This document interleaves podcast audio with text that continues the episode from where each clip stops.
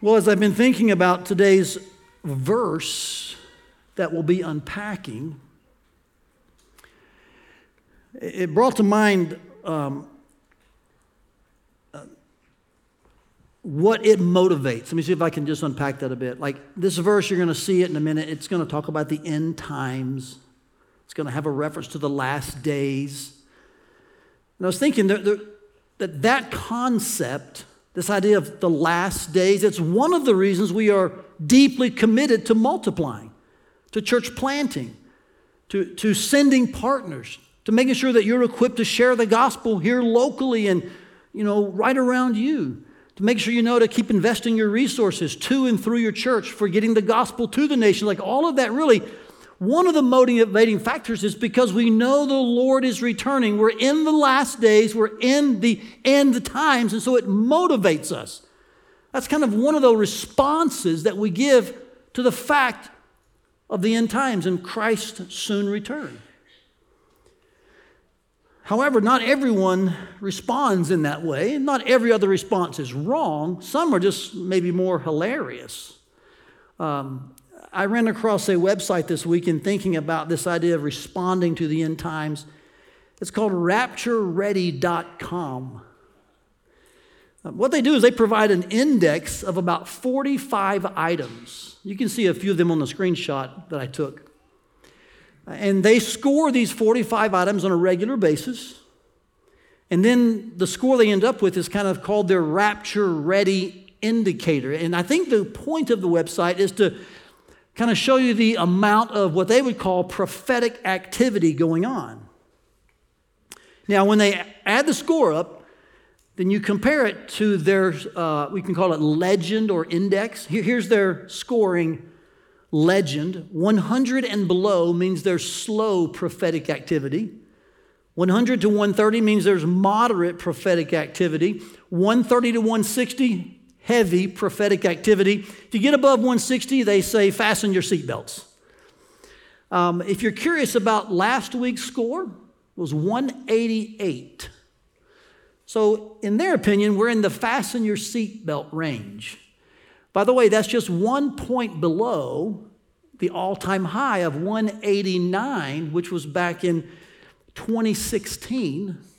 That's well above the all time low, which was back in 1993, 58. Now, theologically, I would have some issues with this site, but that's another message and another conversation. Just know that when I ran across it, I'm like, it's an interesting response to the end times and the return of Christ. It's interesting to me. Somewhat comedic, but interesting. I also stumbled upon a, a little different website. It's a Wikipedia site it's a little more factual. And what they do is they actually have collected and are collecting the various false predictions of Christ's return. It's quite interesting. In fact, they went all the way back to the first century and tried to find and collect all the false predictions. And they've even taken the ones that were, they consider to be what we call far future. So they put the first 10 centuries, what they call the first millennium, together. And then they took centuries 11 through 15, put them together. And then they went century by century and they actually list, they itemize who made the false prediction, what they said, the, the outcome, and what happened. And it's very intriguing. You would think maybe after like just a few double digit false predictions that it would lower, right? Oddly, in the uh, 1 to 19th centuries, most of the predictions averaged around the teens. We hit the 20th century, 76. And so far in the 21st century, we're already at 21.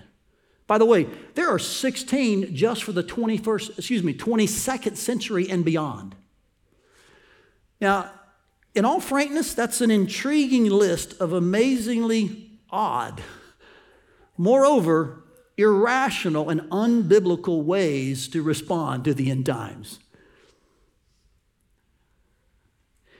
I would much rather go to the Word and grab Peter's list of how to respond to the end times. So, what do you say we do that this morning? It's in 1 Peter 4, verses 7 through 11. Take your Bibles and turn there, would you? And what we have here are not irrational or um, clickbait type of responses. What we have here really are rational, sound, biblical ways to respond to the fact that we are in the end times and Christ is coming soon. Now, we'll be looking at these five verses over the next three weeks. I just want to take the first verse today. We're going to see over the next three weeks that Peter really calls us to five things during the end times. We're to pray, we're to love, we're to share, we're to speak, and we're to serve. I just want to talk about the first one today. In fact, in all pastoral transparency, I wanted to talk about just the first part of the first one today because it's so packed with dynamite theological truth. But I knew we need to get through at some point all five of these. So we're going to tackle the first one today and see more about what Peter said about this posture of praying in a specific manner and living in that way as well in light of the end times. So I want to walk you through the verse phrase by phrase, unpack the, the nuggets of truth in there, have you meditate and just kind of chew on those with me. We'll make just a simple observation about what this looks like in life, and then we'll actually practice it before we leave. You ready? Here's the verse in our view today. It's 1 Peter 4 7. In fact, we're just in one verse, so can we just read this together out loud? From the screen, from your Bible, here's 1 Peter 4 7, together with Passion Church. The end of all things is at hand. Therefore, be self controlled and sober minded for the sake of your prayers. Let's take the first phrase, shall we? The end of all things is at hand. Now, in one sense, Peter is embarking on a new paragraph, somewhat of a new thought, and yet, in another sense, he's hearkening back to something he has already mentioned, and that's the idea that, that Christ is ready to judge the living and the dead. Put a finger on verse 5 or put your eyes there. You see, Peter has already mentioned the idea of Christ returning and that this return is, is imminent. That's what's meant by the word ready, and that's universal. Notice he'll do the living and the dead. So Peter's aware that judgment's in his uh, way of thinking. And so I think he goes into talking about this, this moment when Christ does return and he does judge the living and the dead. And he says that that's what's at hand. The end of all things is at hand. Because Peter knows that the, the, the return of Christ marks the end of God's redemptive agenda. The word end there is the word completion, is the word telos. It's the culmination. And he's saying, when Christ returns to judge the living and the dead, it marks the end of everything God's been doing. Now, notice something about this phrase. It's not written from a human historical perspective, it's written from a divine perspective. Peter sees what's happening through the lens of, of God's view. And so his perspective is what is God up to? What's he been doing? What's his redemptive agenda? And is that coming to a close? And Peter says, We are at the end of that. The words at hand mean drawing near, very close. So I want to spend some time on this phrase. I'll spend less time on the other two, but this is, this is very important. And this is packed with, with just lots of nuggets. So take some good notes here and chew with me really well, okay? I think you'll find that you'll end up at the same place I have, Lord willing as we think about this phrase, the end of all things is at hand, what Peter's really referring to is that all that God has been doing is now drawing to a close. And we say been doing in regards to his redemptive agenda to reconcile sinners unto himself. Can I walk you through that, that meta narrative for a moment, just by itemizing those things for you? Creation, fall. Then the call of Abraham which is the line or the seed through which the Messiah, the Savior, would come. And of course, there's the Exodus, the moment in which they were delivered, our picture of redemption. And then, of course, the establishment of the kingdom of Israel, God's initial people on the earth.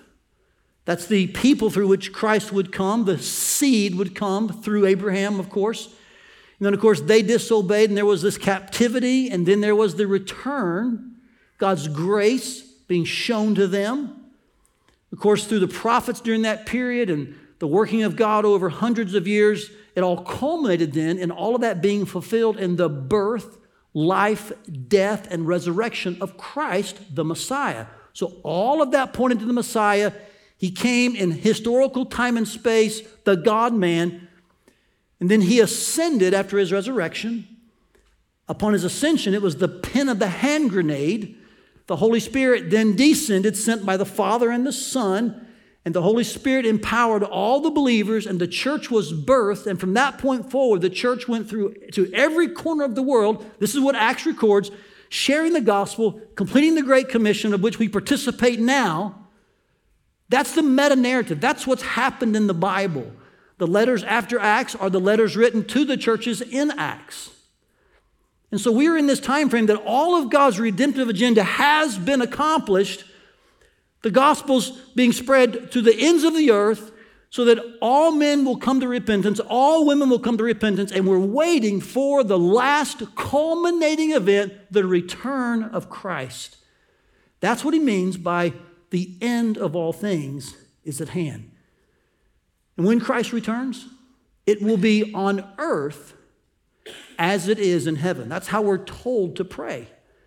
So, in one sense, when Christ instructed in his prayer how we're to pray, he was saying, Pray for the return to come quickly and soonly, soon, so that, that there is a consummation to what he inaugurated. Now, we've used those words a lot. We talked about the already but not yet tension that we live in. That's a kind of a common phrase if you've been in our church for a few years.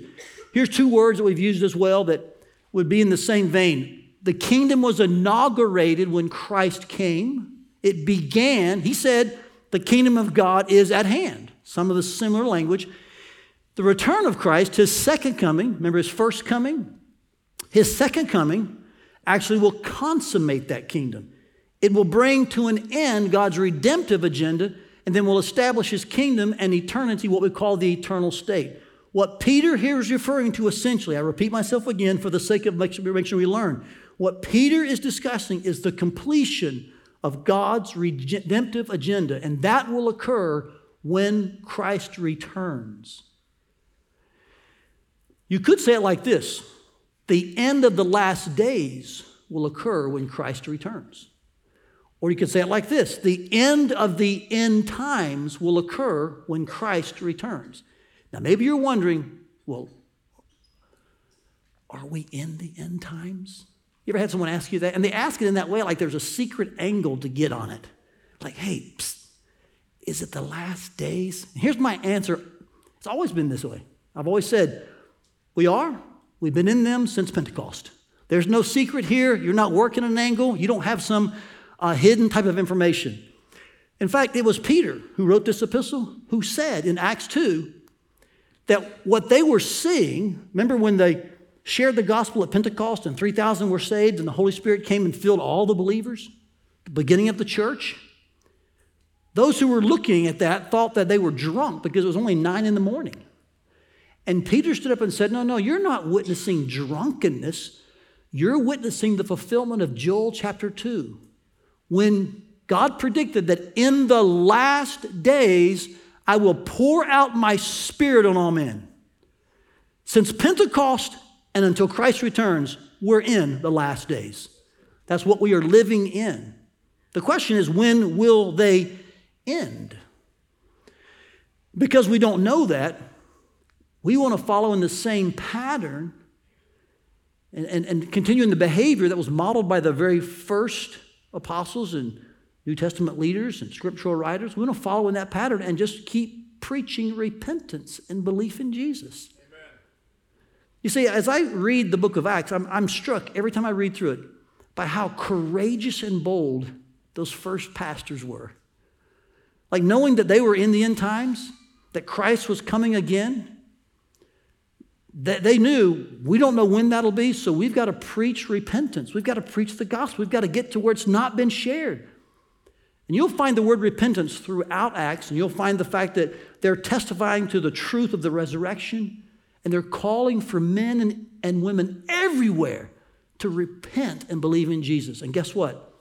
Here now in the 21st century, that needs to be the posture and practice of the church. So, can I today, pastorally, in light of Christ's return and the fact that we are in the end times, call anyone who is yet to believe in Jesus to a posture of repentance and belief in Jesus, God's Son? say, well, what does that look like, Todd? Well, maybe at this very moment, you're realizing that you've never trusted Jesus, but the Holy Spirit's opening your heart and your eyes this morning to the reality, to the truth that there's a God who made you. You've sinned against him, and so you're separated from him. But you know there's no way to cross that chasm, that cavern of sin on your own. You're forever, eternally in a predicament. But God sent his son Jesus to cross the bridge for you on the cross. And the Word of God tells us clearly from God's own mouth that whoever believes in Christ, repents of their sin, and confesses him as Lord God saves through Jesus. In other words, He forgives your sin, He reconciles you to Himself, He makes you His child. That's called salvation, being saved or being rescued, forgiven, justified. You're adopted into His family.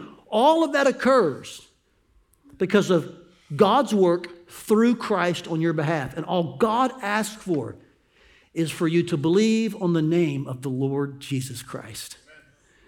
This morning, you're realizing, I've never believed on Jesus. But if we are near the end, and the next event is the return of Christ who will judge the living and the dead, I want to be ready for that. Then I have just one admonition for you trust Christ this morning.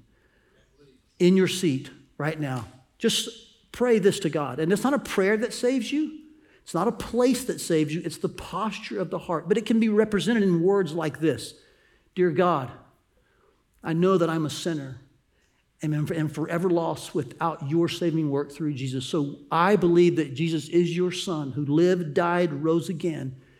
I believe in my heart and confess with my mouth that Jesus is Lord. God, would you save me through Jesus? And God will, at that moment, give you eternal life. And watch this, church. You'll be ready for the end times. Because they are at hand, they're upon us. Now, a few more side nuggets about this phrase. Again, it's the longest that I want to spend is on this phrase. But I want to just kind of encourage us some more in regards to this. We talked about how Peter talks about it, even how he talked about it in Acts. Uh, he wasn't the only one to discuss the end times or the last days. Jesus also discussed it with his disciples, including Peter.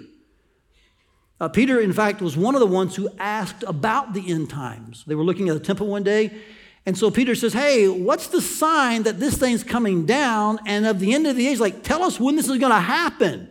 So they're asking the same thing we're asking. Hey, psst, when's the end of the age? All right, is this the last days? They're asking. So Jesus in Mark 14, excuse me, Mark 13 and Matthew 24, he does talk a, a lot about the end times. And here's what he says in general that basically it's going to be a time of increasing persecution, intense distress, inevitable apostasy, and great tribulation.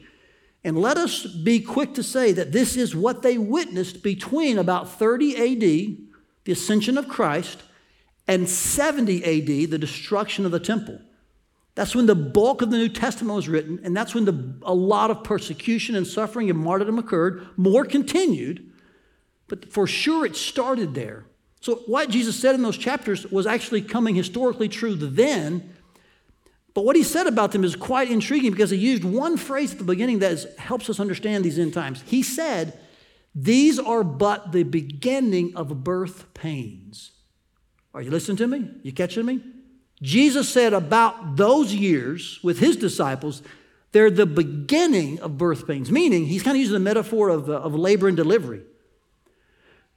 You're pregnant, let's say, for nine months, and you know, it gets increasingly obvious and increasingly evident. And then you, even as a woman, you begin to feel that. And at some point, then you give birth. The last days, the end times, are like that. They started at Pentecost. I don't know how long the nine months are, but we can see the increasing intensity. We can see evidence that it's happening. At some point, the delivery will occur, which is Christ's return. And so in this time, we're just kind of waiting, we're watching, we're working. We can expect things to get more difficult, more evidential, more hostile. Are you, are you tracking with me? This is all that Peter's saying. He was aware of it from Christ's teaching. He taught it to these Christians, and we are still in the same flow of being aware of it. We don't know when the delivery will occur, but there's nothing left to happen.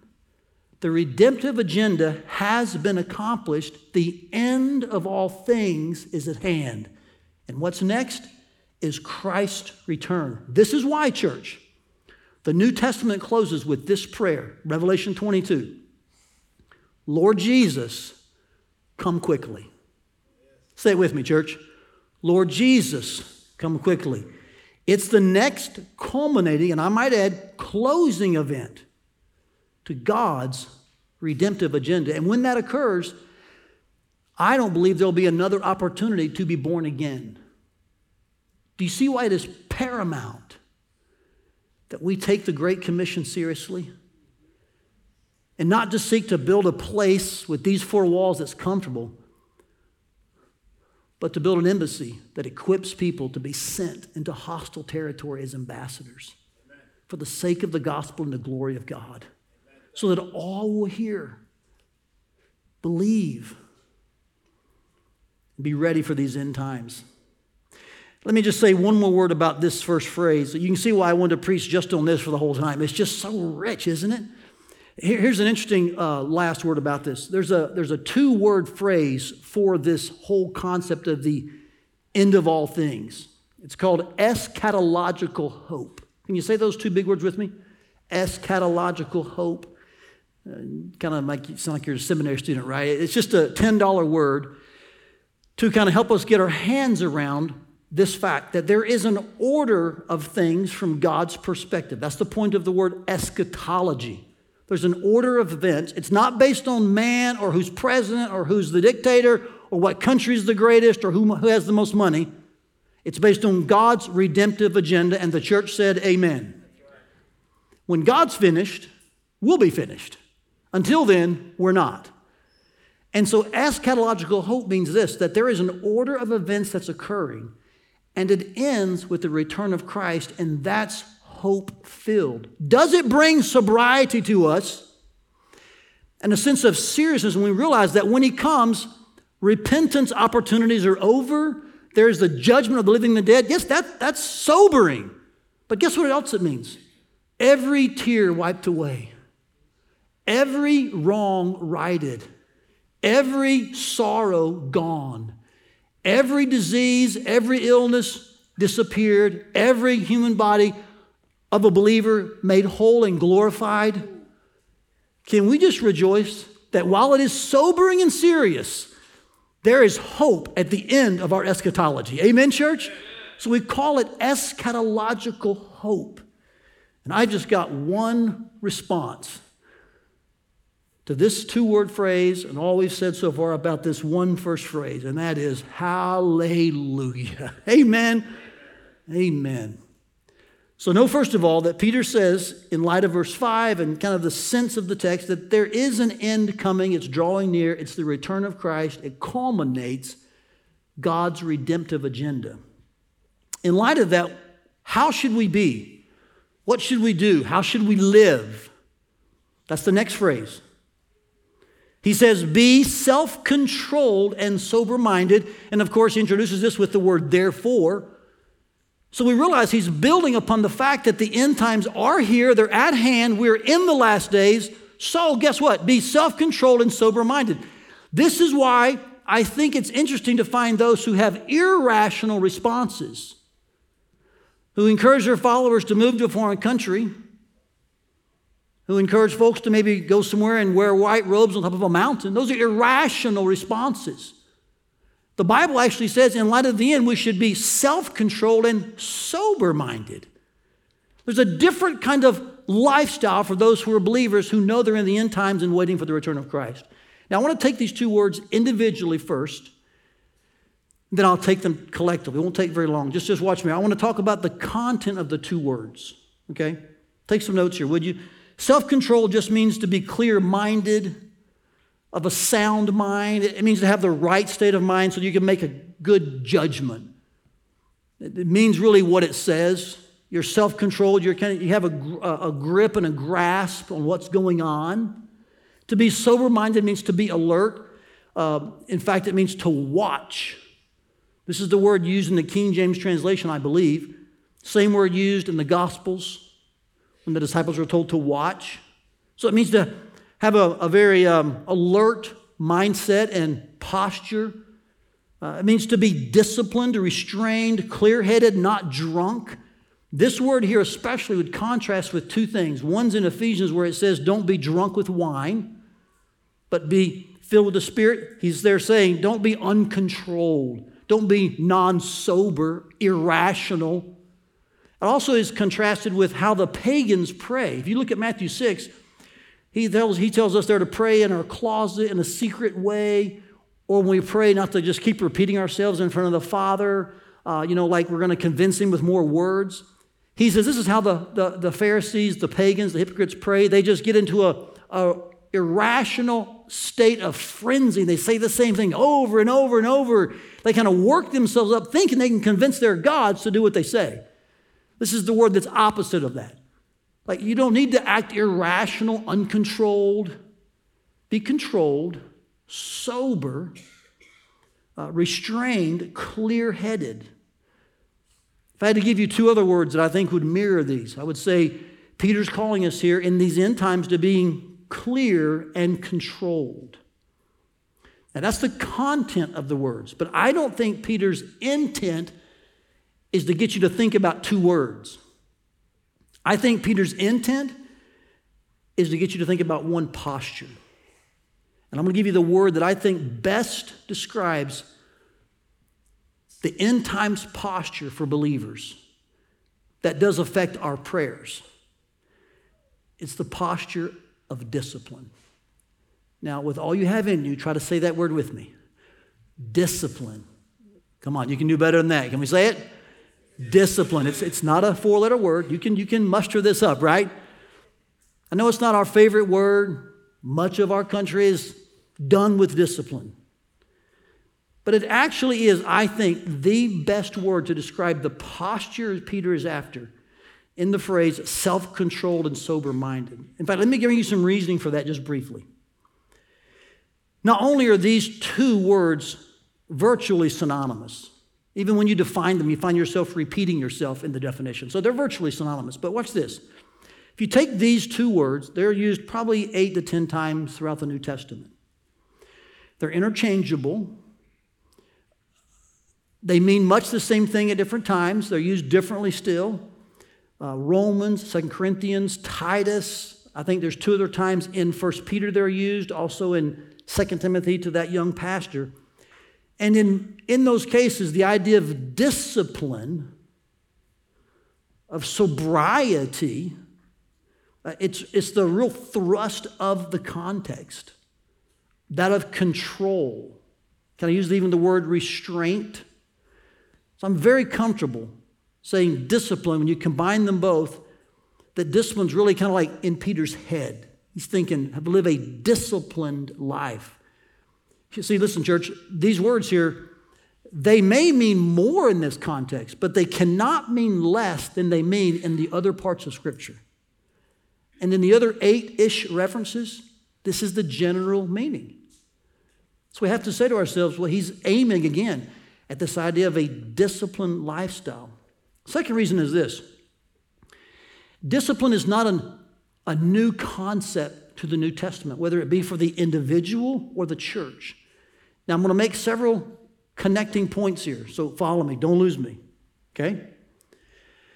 Not only are pastors called to be disciplined, Titus records that uh, Paul called young men to be disciplined, young housewives, older men, and older women to be disciplined, same word, sober, controlled.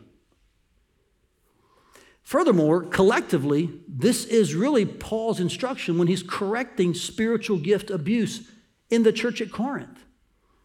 Now, the word may not be used, but watch this with me. Reason with me on this. When Paul's describing the public use of certain gifts, namely speaking or praying in tongues and then prophecy, He provides some guardrails and parameters. He, in essence, puts in disciplined uh, fences, such as this. If someone's speaking in tongues or praying in tongues and there's no interpreter, the person should not speak or pray in tongues. It's, it's clear cut in the New Testament. What's Paul doing? He's not denigrating praying in tongues. He's saying there must be an interpreter because what good is a confusing message to the body? So we need discipline in the use of our gifts to make sure there's overall edification. Same thing is true for prophecy. He says the prophets should not speak over each other, and they should be willing to let their prophecies be weighed by other prophets, the elders as well, to test them. Why? Because what good is a conflicting message to the body? So, so hear this without discipline, the guardrails, in regards to even spiritual gifts, the body would be left with confusing and conflicting messages. What prevents that is discipline. Asking, is there an interpreter? And if not, say, no offense, but can you be seated? Uh, is there another prophet that we can test this word by?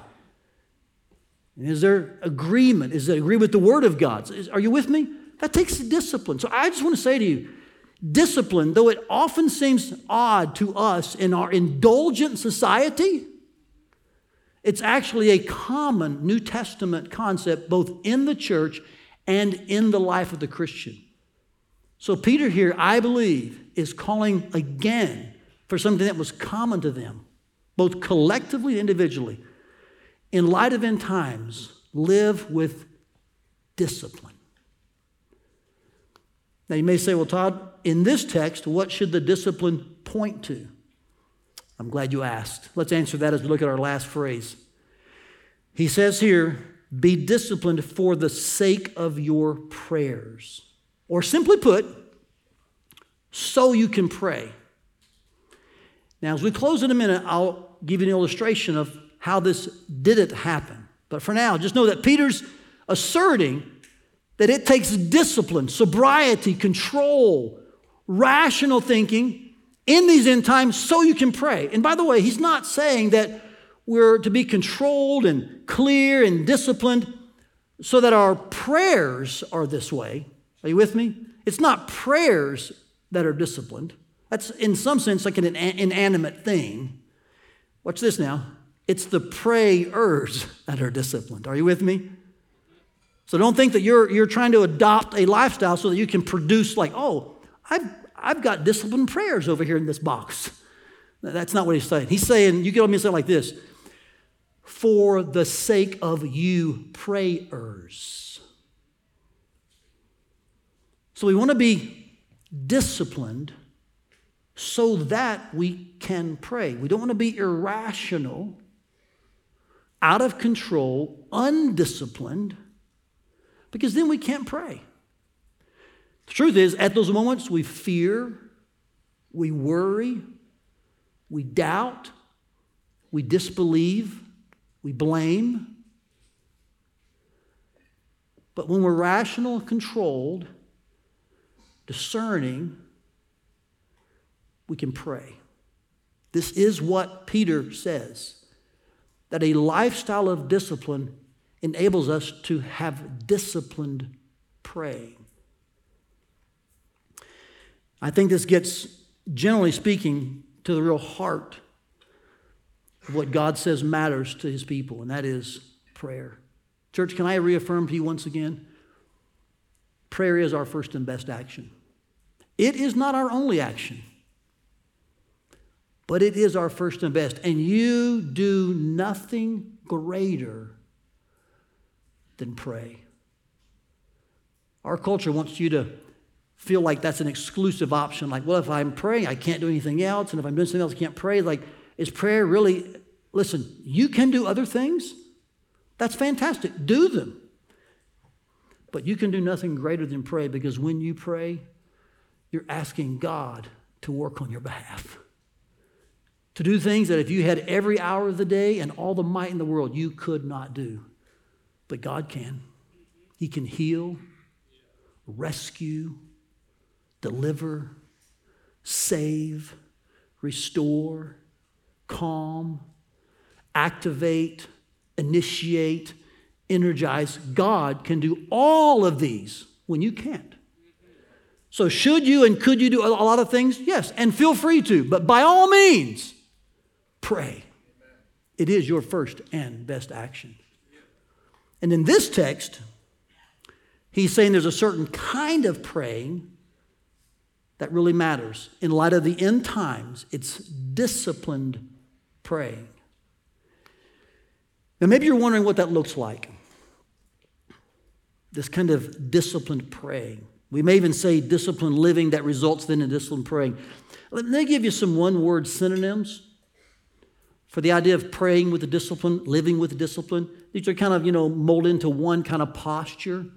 We could even call these, uh, for those of you who've been here for a few years, these are Todd's one word tips today, okay? So here's a few one word tips, some synonyms for what this verse is aiming at evaluative, alert, aware, sensible, assessing, discerning, rational. See, I've used those words throughout the message. Again, Peter's aiming at one thing here a posture, a lifestyle of discipline that enables you to see what's around you in light of the end times and pray effectively. That is what he's asking you to pray about. He's asking you to pray about what's around you in light of the end times. Let it affect you to the point that you're self controlled, you're sober minded, and then pray in the same way with the discipline. Now, I call this 360 praying.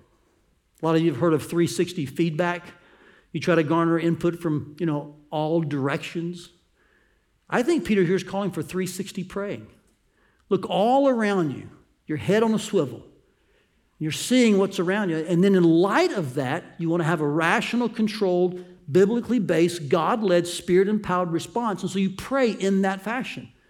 I'd remind you, Paul talked to us about 24 7 praying, didn't he? He said, pray without ceasing.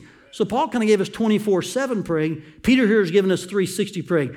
While you're praying at all times, put your head on a swivel and just notice, evaluate, be alert to, discern, assess all that's around you, and pray in the same manner because we are near the end.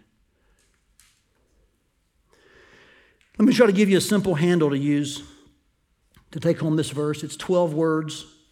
It's not a whole lot shorter than the verse, to be honest with you. You can just memorize the verse and take it home with you. That's the best option. But in the vein of how we normally preach, here's a simple take home truth for you that I think will encapsulate really what we've been after in these three phrases and kind of our exegesis today of it.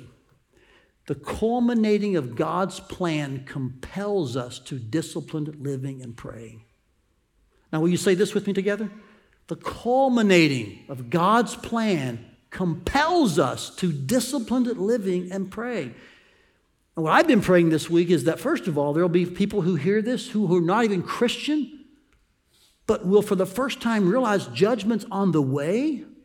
And a loving God has given you a Savior who will save you from that judgment, and that today you'll repent and turn to God that you will see the value and the treasure of Jesus. But also, I'm praying for Christians who live indulgently, selfishly, undisciplined. And that whether it's regarding your time, your priorities, your money, your investments, your relationships, you'll begin to live more disciplined in light of eternity and just what's next, which is Christ's return. You'll have a sobriety about how you spend your money, about how you spend your time and, and who you relate to and, and your hobbies and what you do and where you go, how you raise your kids and where you point them and the trajectory of your whole family's, you know, direction of your life. Like all of that. Like, okay, how does how does the discipline now come into my life knowing that as the end times and Christ's return is next, I'm to pray in the same way? How can I live that way so my prayers are the same way? I'm praying that God will just really weigh in on us with the need for clear mindedness, sobriety, discipline.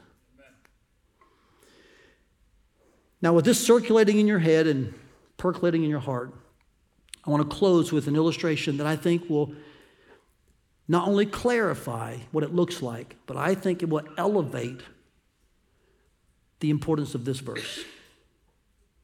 Would you recall with me the three disciples who went with Jesus into the interior part of the Garden of Gethsemane the night before he died? It was James, John, and Peter. Hold that thought. They're in the garden with Jesus the night before his most crucial moments. I mean, he's facing his most severe suffering. His critical hours just lay ahead. He's got three of his best friends in the inner part of the garden. He says to them one thing pray. Interesting, isn't it? When the hour was the darkest, at the most critical moment, Christ says to his disciples, Pray. He said it like this Mark, I think it's uh, 14, about verse 37. Watch and pray that you don't enter into temptation. The word watch is the same word used here. What Peter heard in Mark 14, he wrote in 1 Peter 1 Watch. Jesus said this to Peter Watch and pray so that you don't enter into temptation. Well, that was Christ's call to them to be alert, aware, engaged, discerning, and rational, to have a 360 kind of uh, mindset as they were praying that night, to think, to evaluate, to prepare, to pray with discipline. But what did they do? They slept. And what was the next result? Can I be so bold to you as to say it was two wrong responses, especially on the part of Peter? Peter chose violence first. Remember, he took the sword, went after Malchus. He chose violence. When Jesus said, put the sword away, he chose denial. Now, think with me, church. Could it be, I'm just asking the question, could it be that Peter's first two wrong responses were the result of not praying with discipline when he was told to? Now, by God's grace, that wasn't his final response. Amen? But let's admit, it was his initial one. And so now, when Peter is writing to these believers here about 20, 30 years later, and they're going through seasons of suffering for righteousness' sake, that's kind of the point of the book. He exhorts them very pointedly and succinctly to do what he actually failed to do. And it cost him in the immediate. He doesn't want them to experience that same cost or loss. And so he says to them years later what he heard Jesus say to him Pray with discipline, watch, be alert, the end is near. I think in his mind and his heart, he's thinking, I don't want you to make two wrong responses. I don't want you to go for the sword or deny. So, readers of the first century, these elect exiles, these loved strangers, pray with discipline, live with discipline. This is what's necessary in light of the end times. So, can we practice for just a few moments this very thing? I want to leave us for a few moments to do exactly this. We're going to draw a circle around our chair. And we're going to pray, watch this, with discipline and for discipline. We're going to pray with alertness and for alertness. We're going to ask God to look at everything around us and give us discernment, insight, an evaluative sense of what's going on so that we can live in light of what is next the return of Christ and make the best use of our time, relationships, finances, investments, uh, opportunities. I'm praying that this time of prayer, just for a few moments, will not only prepare us for communion, but will be a, a runway for you to begin to pray this way on a regular basis because this is what Peter says to do. Can I read the verse for you one more time? The end of all things is at hand. Therefore, be self controlled and sober minded for the sake of your prayers. Can you go to prayer with me now? All of our heads are bowed and our eyes are closed. Let's put into practice what the Bible is saying to us today. Draw that circle around your chair, would you? Regardless of who you're with or the children next to you or the spouse, can you for a moment just enter into that personal sanctuary best you can? I'm going to walk you through some things to pray for and how to pray, and then I'm going to leave you to pray just for a few minutes on your own. I'll be quiet. During that time when I'm not speaking, you're praying. If you'd like prayer from one of our leaders, just lift your hand up as well. This is a completely free moment for God's people to pray as His people and to pray for His people. So perhaps God's going to bring to your mind some things that are troubling or trying or tempting. He'll bring to mind people, situations, needs. He's doing that right now in this room. Will you pray for them? Will you ask God to give you discernment, alertness, an evaluative heart, a discerning mind? Will you watch and pray in this moment?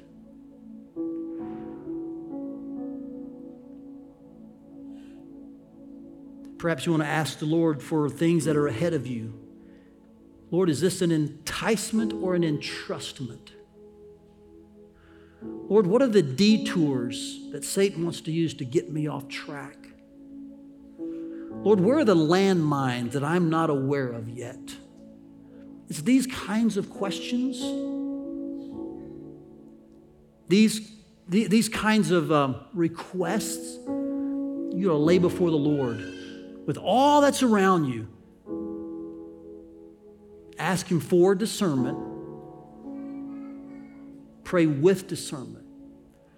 Be alert in this moment. So I'm going to leave you to that for just a few more minutes. If you'd like prayer, we've got elders and elders' wives, our staff and their spouses, deacons and deacons' wives. We've got our prayer team men and women who are available. I'll just ask those people if you would just kind of keep your head up a little bit or maybe even stand up near the outside walls, maybe to the front. If you see a hand go up and you would like to go pray, they'll lay a hand on your shoulders, all they'll do, and they'll intercede for you. They may not know all that's going on. You're welcome to share that with them, but just trust the Holy Spirit to intercede for you with words which we can't even express. So, church, you're praying, and we're available to pray for you. I see a hand on my right over here. Travis, can I have you just assist Isaac for a moment? Staff, elders, deacons, their wives, men and women team, just kind of keep your head up and looking around. Right now, would you mind praying with Sally right here? Yeah, no shame. Just hold your hand up. Keep it up till someone comes to pray with you. That'd be awesome. This is what we do, church. Thank you, Jordan. I appreciate that. There's a man down here. Stan, could you help me on the lower right here, Jim? And to my left, there's a couple of hands up.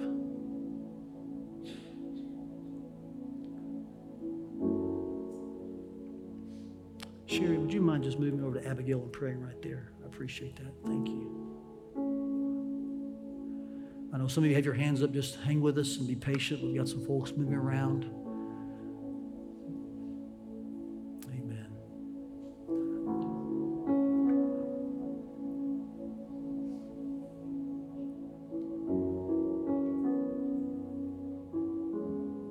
Casey, there's a lady back in the back on the middle Jamie, you mind praying with her? Thank you.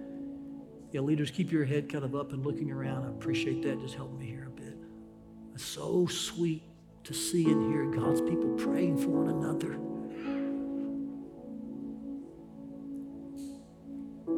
This is precisely what Peter called for.